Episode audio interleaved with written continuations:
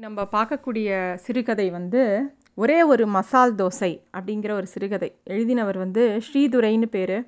அவர் நிறையா கதைகள் எழுதியிருக்கார். இந்த கதை வந்து எனக்கு ஒரே ஒரு மசால் தோசைங்கிற தலைப்பே ரொம்ப பிடிச்சி போயிடுது. அதனாலே இந்த கதை சொல்லணும்னு சொல்லிட்டு இந்த கதையை சூஸ் பண்ணேன். இந்த கதை எப்படி ஆரம்பிக்கிறதுனா மாலை விடைபெறும் நேரம் தெருவிளக்குகள் ஒவ்வொன்றாக உள்ளே நையா சொல்ல ஆரம்பித்தன. வெளியே ட்ரங்க் ரோட்டில் இருந்த ரெரிசல் நாயர் ஓட்டலின் உள்ளமும் இதுபட்டது அதிலும் இந்த பார்சல் பிரிவு இருக்க கட்டப்பட்ட சாம்பார் பாக்கெட் போல பிதுங்கியது. ஒரே கூட்டம். வீட்டில் சாயங்காலம் டிஃபன் செய்வதையே ஜனங்கள் மறந்து விட்டார்களோ என்று தோன்றியது. ஒரு ஒருத்தர் வந்து அந்த கடைக்கு போகிறார் அவர் பேர் ராமசாமி தாத்தா. அவர் வந்து அந்த பார்சல் சர்வீஸில் வந்து ஒரு சிட்டை கொடுக்குறார். ஒரு இடியாப்பம் அப்படின்னு சொல்லி உடனே அவங்க அந்த பார்சல் சர்வீஸில் சரக்கு மாஸ்டருக்கு இன்ஸ்ட்ரக்ஷன் கொடுத்துட்டு இவரை வந்து கொஞ்சம் டைம் ஆகும் கொஞ்சம் உட்காருங்க அப்படிங்கிறார். இவர் வந்து சரி அப்படின்னு சொல்லிட்டு இந்த ராமசாமி தாத்தா வந்து அங்கே ஒரு டேபிளில் வந்து உட்கார்றார். சின்ன ஹோட்டல் தான் அது. அங்கே உட்காரும்போது அவருக்கு வந்து அந்த மெனு கார்டை வந்து ஒரு அழுக்கு போர்டில் எழுதி வச்சுருப்பாங்க எப்பயுமே இந்த மாதிரி ஹோட்டலில். சாப்பாடு அதாவது ஹோட்டல் போகிறதுங்கிறதே ஒரு விஷயம் ஒரு அனுபவம்.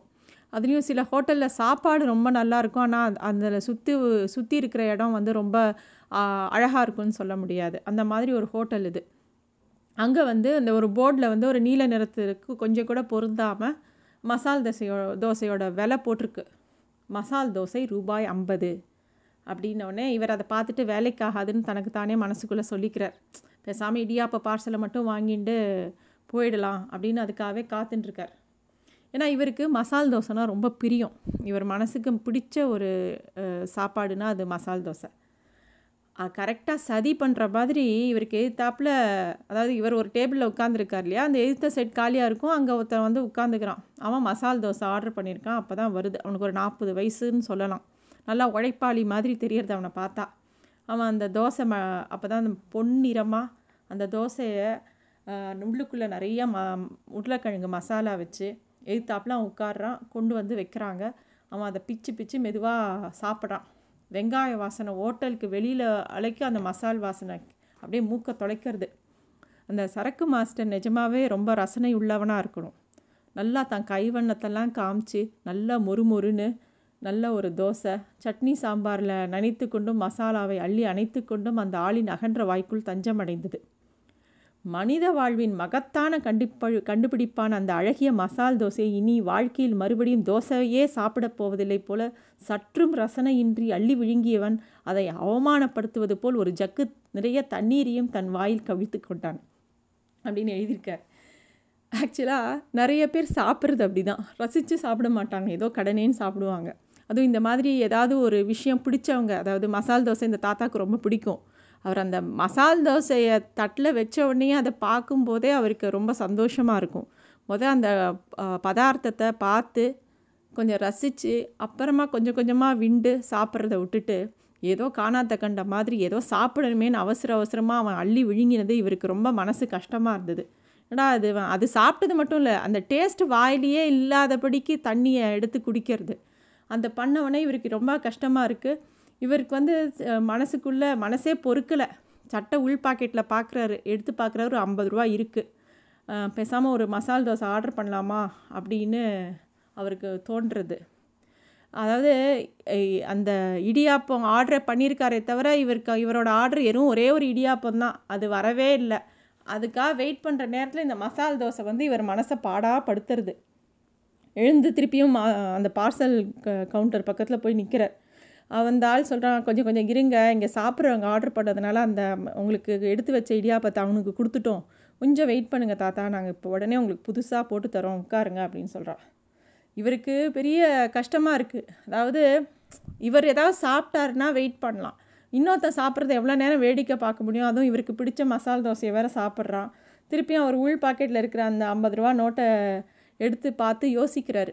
இந்த ஐம்பது ரூபா வந்து இவரோட பையன் வந்து இவர் கையில் அப்பா செலவுக்கு வச்சுக்கப்பா நான் ரெண்டு நாள் ஊருக்கு போகிறேன் அது வரைக்கும் இந்த செலவுக்கு வச்சுக்கணும் ஐம்பது ரூபா கொடுத்துட்டு போயிருக்கான். அதனால் அந்த அவன் கம்பெனி வேலையை அங்கேயே ஊருக்கு போயிட்டு ஒரு போயிருக்கான். அவன் வரத்துக்கு இன்னும் ரெண்டு மூணு நாள் ஆகும். அதுக்குள்ளே வந்து அவருக்கு ஏற்கனவே அவருக்கு வந்து மூச்சிழுப்பு வியாதி இருக்குது அதுக்காக அப்பாராவ் டாக்டரை போய் பார்க்கணும். நாளையோட மருந்து வேறு தீரப்போகிறது அந்த டாக்டர்கிட்ட ஒரு தடவை விசிட்டுக்கே இருபத்தஞ்சி ரூபா கேட்பார் அவர். அதனால் அவர்கிட்ட கடனும் சொல்ல முடியாது. அவர் வந்து ஒரு டிஸ்பென்சரி வச்சுருக்கார். எல்லாத்துக்கும் அதாவது அந்த அப்பாராவ் டாக்டர் வந்து ஊசி போட்டு ஒரு நாலு மாத்திரையும் எழுதி கொடுத்துட்டு டுவெண்ட்டி ஃபைவ் ருபீஸ் சார்ஜ் பண்ணுவார். எய்ட்ஸு கேன்சர் எல்லாத்துக்கும் அதே டுவெண்ட்டி ஃபைவ் தான். இந்த லட்சணத்தில் அவருக்கு ஒரு நர்ஸு வேறு அந்த அம்மாவுக்காவது அவர் சம்பளம் கொடுப்பாரா இல்லையானே தெரியாது. அவரை பற்றி யோசிச்சுட்டே இருக்கார் ராமசாமி தாத்தா. இப்போ இந்த ஐம்பது ரூபாய் இங்கே செலவழிச்சிட்டோன்னா ஒரு மசால் தோசை வாங்கி நாளைக்கு தனக்கு ஏதாவது மருந்து தீர்ந்து போச்சு இல்லை டாக்டர்கிட்ட போகணுன்னா என்ன பண்ணுறது அந்த வைத்தியர்கிட்ட வேற கணக்கு சொல்ல முடியாதுன்னு யோசிச்சுட்டே இருக்கார். அதுவும் வீட்டில் வந்து அவர் வீட்டில் வந்து அவள் மருமக வந்து எப்பயும் சப்பாத்தி தான் பண்ணி தருவாள் அதுவும் கொஞ்சம் வெரைட்டி மாதிரி தான் இருக்கும். இஷ்டம் இருந்தால் சட்னியோ ஒரு பருப்பு கடைசலோ செய்வாள் இல்லாட்டி வெறும் அந்த சப்பாத்தி தான். மருமக வந்து பண்ணி கொடுக்கக்கூடாதுன்னெலாம் இல்லை. அவள் அவள் கஞ்சஸ்தானம் பண்ணுறான்லாம் இல்லை. அவள் புருஷனுக்கு அதாவது இவரோட பையனுக்கு சாதாரண ஒரு பியூன் வேலை தான்.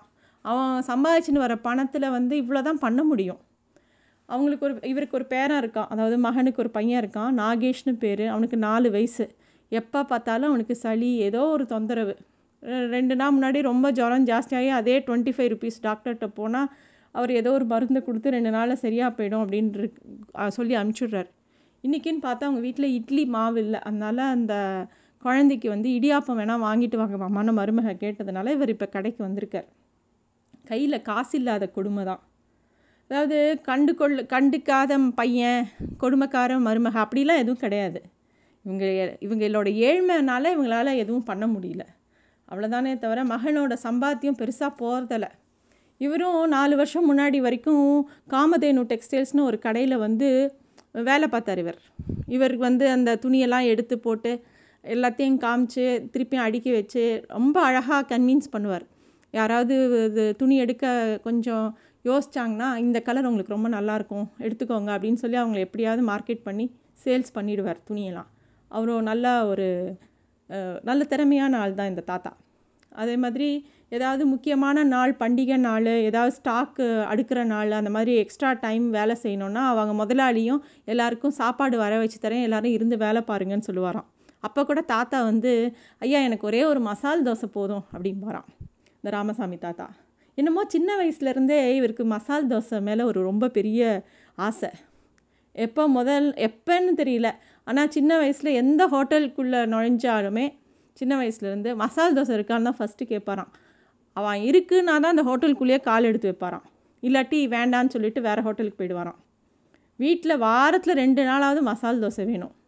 அதே மாதிரி அந்த மொறு மொறுன்னு தோசையும் அதுக்குள்ளே உருளைக்கிழங்கு மசாலாவும் கிட்டத்தட்ட அவர் சொல்கிறார் ஒரு சிவாஜி பத்மினி போல் அது ஒரு ஜோடி அது. அது யாருனாலையும் பிரிக்க முடியாத ஒரு அருமையான காம்பினேஷன். அதை யார் கண்டுபிடிச்சானோ அப்படிங்கிற அளவுக்கு அவர் ஸ்லாகிக்கிறார் அவர் வந்து கண்ணம்மாங்கிற ஒரு ஒரு ஒருத்தங்களை கல்யாணம் பண்ணிக்கிறார். அந்த பொண்ணை கல்யாணம் பண்ணி வந்தவொடனே அவள்கிட்ட கேட்ட முதல் கேள்வி கேள்வி என்னென்னா உனக்கு மசால் தோசை சுட தெரியுமா? அப்படிங்கிறது தான் அவ்வளோ பிரியம் அவருக்கு மசால் தோசை மேலே. சுட்டு கொண்டு தான் இருந்தாள் கண்ணம்மா. மசால் தோசையை சளைக்காமல் பத்து வருஷம் முன்பு ஒரு நாள் தான் சுமங்கலியாய் போய் சேரும் வரையில் அவங்க மனைவியும் இறந்து போயிடுறாங்க. ஆனால் அவங்க மனைவி வந்து இவருக்கு பிரியமாக அவ்வளோ அழகாக மசால் தோசை செஞ்சு தருவாங்களாம். பெரிய வெங்காயத்துக்கு பதிலாக சாம்பார் வெங்காயத்தை சேர்த்து கண்ணம்மா செய்யும் மசாலே மசாலா அல்லாதி டேஸ்ட்டு. கண்ணம்மாவின் மறைவுக்கு பிறகு ஓட்டல்களில் தொடர்ந்து கிடைத்தது மசால் தோசை. ஆனால் கண்ணம்மாவின் கைப்பக்குவம் போல் இல்லை. அஞ்சு வருஷம் முன்னாடி வந்த மருமகளை ஒரே ஒரு தடவை மசால் தோசை செஞ்சு கொடுமா அப்படின்னு கேட்டாராம். அவள் அந்த ஆசையே கெடுக்கிற மாதிரி ஒரு மசால் தோசை பண்ணி கொடுத்தாராம். அதிலிருந்து அவர் வந்து வேண்டவே வேண்டான்ட்டு வெளியிலேயே சாப்பிட ஆரம்பிச்சிட்டார் மசால் தோசையை. ஸோ அந்த பொண்ணையும் குத்தம் சொல்ல முடியாது. அந்த பொண்ணு ஒரு கிராமத்து பொண்ணு. அந்த பொண்ணு வந்து களி சாப்பிட்றது புழுங்கல் அரிசி சோறு வாரத்துக்கு ஒரு நாள் தான் சாப்பிட்றது. இந்த கிராமத்தில் இருக்கவங்களுக்குலாம் டெய்லி அரிசி சாதமோ ஒரு இட்லியோ தோசையோ சாப்பிட்டெல்லாம் பழக்கம் கிடையாது. அவங்க அந்த களி கூழ் கஞ்சி அப்படியே சாப்பிட்டு பழக்கப்பட்டவங்க. அந்த மாதிரி அந்த நல்ல பக்கா கிராமத்து பொண்ணு இந்த பொண்ணு. அதனால் இந்த பொண்ணுக்கு செய்ய தெரில. அதனால் அவர் வந்து மருமகிட்ட தோசை கேட்குறதையே விட்டுட்டார். இவர் துணிக்கடையில் வேலை பார்த்துட்டு இருக்கிற வரைக்கும் நல்லா தான் இவருக்கு சம்பளம் வந்திருந்தது. இவர் நல்லா தான் வாழ்ந்துருந்தார் ஆனால் போ வயசாக வயசாக இவருக்கு கொஞ்சம் கண்ணு தெரியல. துணியெல்லாம் மாற்றி மாற்றி அடிக்கினார். கலர் கரெக்டாக மேட்சிங் எடுத்து கொடுக்க தெரியல. அதனால் ஒரு நாள் என்ன பண்ணினாங்க இவருக்கு வந்து இவரோட சம்பளத்தையும் ரெண்டு மாத சம்பளத்தையும் நாலு செட்டு வேஷ்டி துண்டையும் கொடுத்து அந்த முதலாளியோட மகன் வந்து இவரை வீட்டுக்கு அனுப்பிச்சிட்டா முதலாளி பழங்காலத்து ஆசாமி தான். அவர் பாட்டுக்கு இருந்துட்டு போட்டுண்டா அப்படின்னு சொன்னாலும் அவர் மகன் கேட்கல. அதெல்லாம் முடியாதுப்பான்னு சொல்லி இவரை வேலையை விட்டு தூக்கிட்டாங்க. அதாவது பையனும் சாதாரண வேலை நோயாளி பேரன் அப்படியே இப்படியே இருக்கும்போது கொண்டு வந்த காசும் சீக்கிரம் கரைஞ்சி போச்சு. இருந்தாலும் இவரோட மகன் வந்து அவள் அப்பாவுக்கு சம்பளம் வர நாள் அன்றைக்கெல்லாம் ஆஃபீஸ்க்கு வர சொல்லி அவனோட கேன்டீனில் இவருக்கு மசால் தோசை வாங்கி தருவானாம் ஆனால் அந்த மசால் தோசை வந்து இவர் மனைவி செஞ்சு கொடுத்த அளவுக்குலாம் நல்லா இருக்காது. இல்லை அது ஒன்றும் ரொம்ப பிரமாதமாக இருக்காது. கொஞ்சம் தடிமையாக இருக்கும் அந்த தோசை முறுமுறுலாம் இருக்காது. அது ஏதோ மசால்னு பேருக்கு ஒன்று வச்சு கொடுப்பானாம். ஆனால் வந்து பையன் மனசு நோகக்கூடாதுன்னு சொல்லிட்டு இந்த பெரியவர் வந்து அந்த தோசையை சாப்பிட்டுட்டு சரிப்பா நான் சாப்பிட்டேன் உன் பொண்டாட்டிக்கும் ஏதாவது பார்சல் வாங்கிட்டு வா. பாவம் அது மட்டும் என்ன பெருசாக தின்பட்டத்தை கண்டது. அப்படியே என் பேரனுக்கும் சாக்லேட்டு தான் வாங்கிட்டு வா அப்படின்னு சொல்லி பையன்கிட்ட சொல்லிட்டு வீட்டுக்கு நடந்து வருவாராம். அது அவருக்கு சில சமயம் தோணுமா? தான் பொண்டாட்டி திரும்பி உயிரோடு வந்து ஒரே ஒரு தடவை மசால் தோசை செஞ்சு கொடுத்துட்டு போகமாட்டாளா அப்படின்னு தோணுமா இன்றைக்கி அந்த மாதிரி மசால் தோசை பிரியமான இருக்கிற தாத்தா ராமசாமி தாத்தாக்கு முன்னாடி ஹோட்டல் அந்த ஹோட்டலில் இன்னொருத்த வந்து திருப்பியும் பெரிய ஒரு அழகான மசால் தோசையை அலங்கோலமாக சாப்பிட்றத பார்த்தோன்னே அவருக்கு மனசே தாங்கலை. அப்போ ஆனால் இந்த இந்த ஒரே ம ஒரு மசால் தோசையை பற்றி இவ்வளோ யோசிக்கிறமே நினச்ச மாத்திரத்தில் அவனுக்கு சிரிப்பு வந்ததான் அது மட்டும் இல்லை இந்த விகாரமாக சாப்பிட்றான்ல அவனை வந்து மரும தன்னோட மருமகளை விட்டு அதே மசால் தோசையை செஞ்சு கொடுக்க சொல்லி இவனை திங்க வைக்கணும். இவன் ஒழுங்காக அந்த மசால் தோசைக்கு ஒரு மரியாதை இல்லாமல் சாப்பிட்றானே அப்படிங்கிற மாதிரி இவருக்கு ரொம்ப துக்கமாக இருக்குது அப்போ பார்த்து திருப்பியும் எவனோ தான் ஆர்டர் பண்ணுறான் அஞ்சா நம்பர் டேபிளுக்கு மசால் தோசை அப்படின்னு சொல்லி சர்வர் சத்தமாக சொல்கிறான் அதை கேட்டவொடனே இவருக்கு இன்னும் மனசு பத பதைக்கிறது என்னடா இது இன்றைக்கி பெரிய சோதனையாக இருக்கே. நம்ம பாட்டுக்கு ஏதோ ஒரு இடியாப்பம் பார்சல் வாங்க வந்தோம் வாங்கிட்டு வீட்டுக்கு போகலான்னு சொன்னால் ஆளாளுக்கு மசால் தோசை மசால் ஏற்கனவே அது மனசை அழக்கழிக்கிறது இதுக்கு நடுவில் மசால் தோசை மசால் தோசைன்னு அவன் சொல்லி நம்மளை கிளப்பி விட்றானே அப்படின்னு சொல்லிட்டு திருப்பியும் எழுந்து பார்சல் இடத்துக்கு போகிறார் இடியாப்பம் எப்போ ரெடி ஆகும் அப்படின்னு ரொம்ப சலிப்பாக கேட்டோன்னே இதோ ரெடி ஆகிடுச்சுப்பா அப்படின்னு சொல்லிட்டு வேகமாக உங்களுக்கு தொட்டுக்க குருமா வேணுமா சாம்பாரா சட்னியாப்பா அப்படிலாம் கேட்டுட்டு அந்த பையன் வந்து ரொம்ப பிரியமாக இவர்கிட்ட பேசினாங்க அவன்கிட்ட சண்டை போடலான்னா கூட சண்டை போட முடியாது. அவ்வளோ பெரிய அவ்வளோ ஆசையாக அவன் சொல்கிறான் உடனே இவர் வந்து எதையாவது வச்சு கட்டுப்பா அப்படின்னோடனே அவன் ஒரு குருமா வச்சு கட்டி பார்சல் இவர்கிட்ட கொடுக்குறான். சரிப்பா ரொம்ப சாரி ரொம்ப லேட் ஆகிடுச்சுப்பா அப்படிங்கிறான். அவனை என்னத்தை கோச்சிக்கிறது? இவன் பெரிய ஆளாக வருவான். ஐநா சபைக்கே சமாதானம் பேச அனுப்பலாம் அப்படிங்கிறார் அவனை. அதை பார்சலோடு எடுத்து கிளம்பும்போது திருப்பி அந்த மசால் தோசையோட வாசனை அவர் அப்படியே கரங்கடிக்கிறது ஒரு டக்குன்னு ஒரு முடிவு பண்ணுறார் அவர். அவருடைய அவருக்குள் சட்டென்று சுவை நரம்புகள் சிலிர்த்தெழுந்தன. காத்தவராயா பொறுத்தது போதும் பொங்கி எழு. பழைய மேஜைக்கே திரும்பினார். டியாப்பா பார்சலை பக்கத்து நாற்காலியில் வைத்து வைத்துவிட்டு டேபிளில் சர் சர்வர் நெருங்கும் முன்னே ஒரு மசால் தோசை கொண்டாப்பா சாப்பிடுதான் என்று கர்வமாக கூறிவிட்டு இன்னொரு தரம் சட்டையின் உள்பாக்கெட்டை துழாவினார். இழைத்த சுண்டலி போல் அந்த ஐம்பது ரூபாய் நோட்டு அங்கேயே இருந்தது.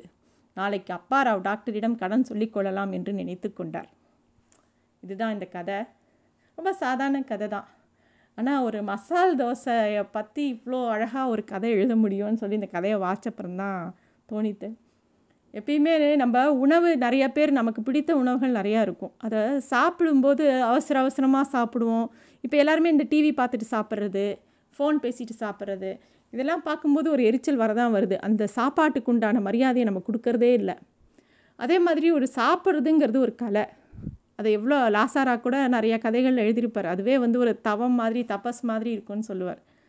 அதுக்கு அதுக்குன்னு ஒரு தர்மம் இருக்குது அதுக்குன்னு ஒரு ஒழுங்கு இருக்குது அதை யாருமே ஃபாலோ பண்ணுறதில்ல அதை ஃபாலோ பண்ணினா ரொம்ப அது ஒரு ஆரோக்கியமாக மாறும் அந்த உணவே. நன்றி.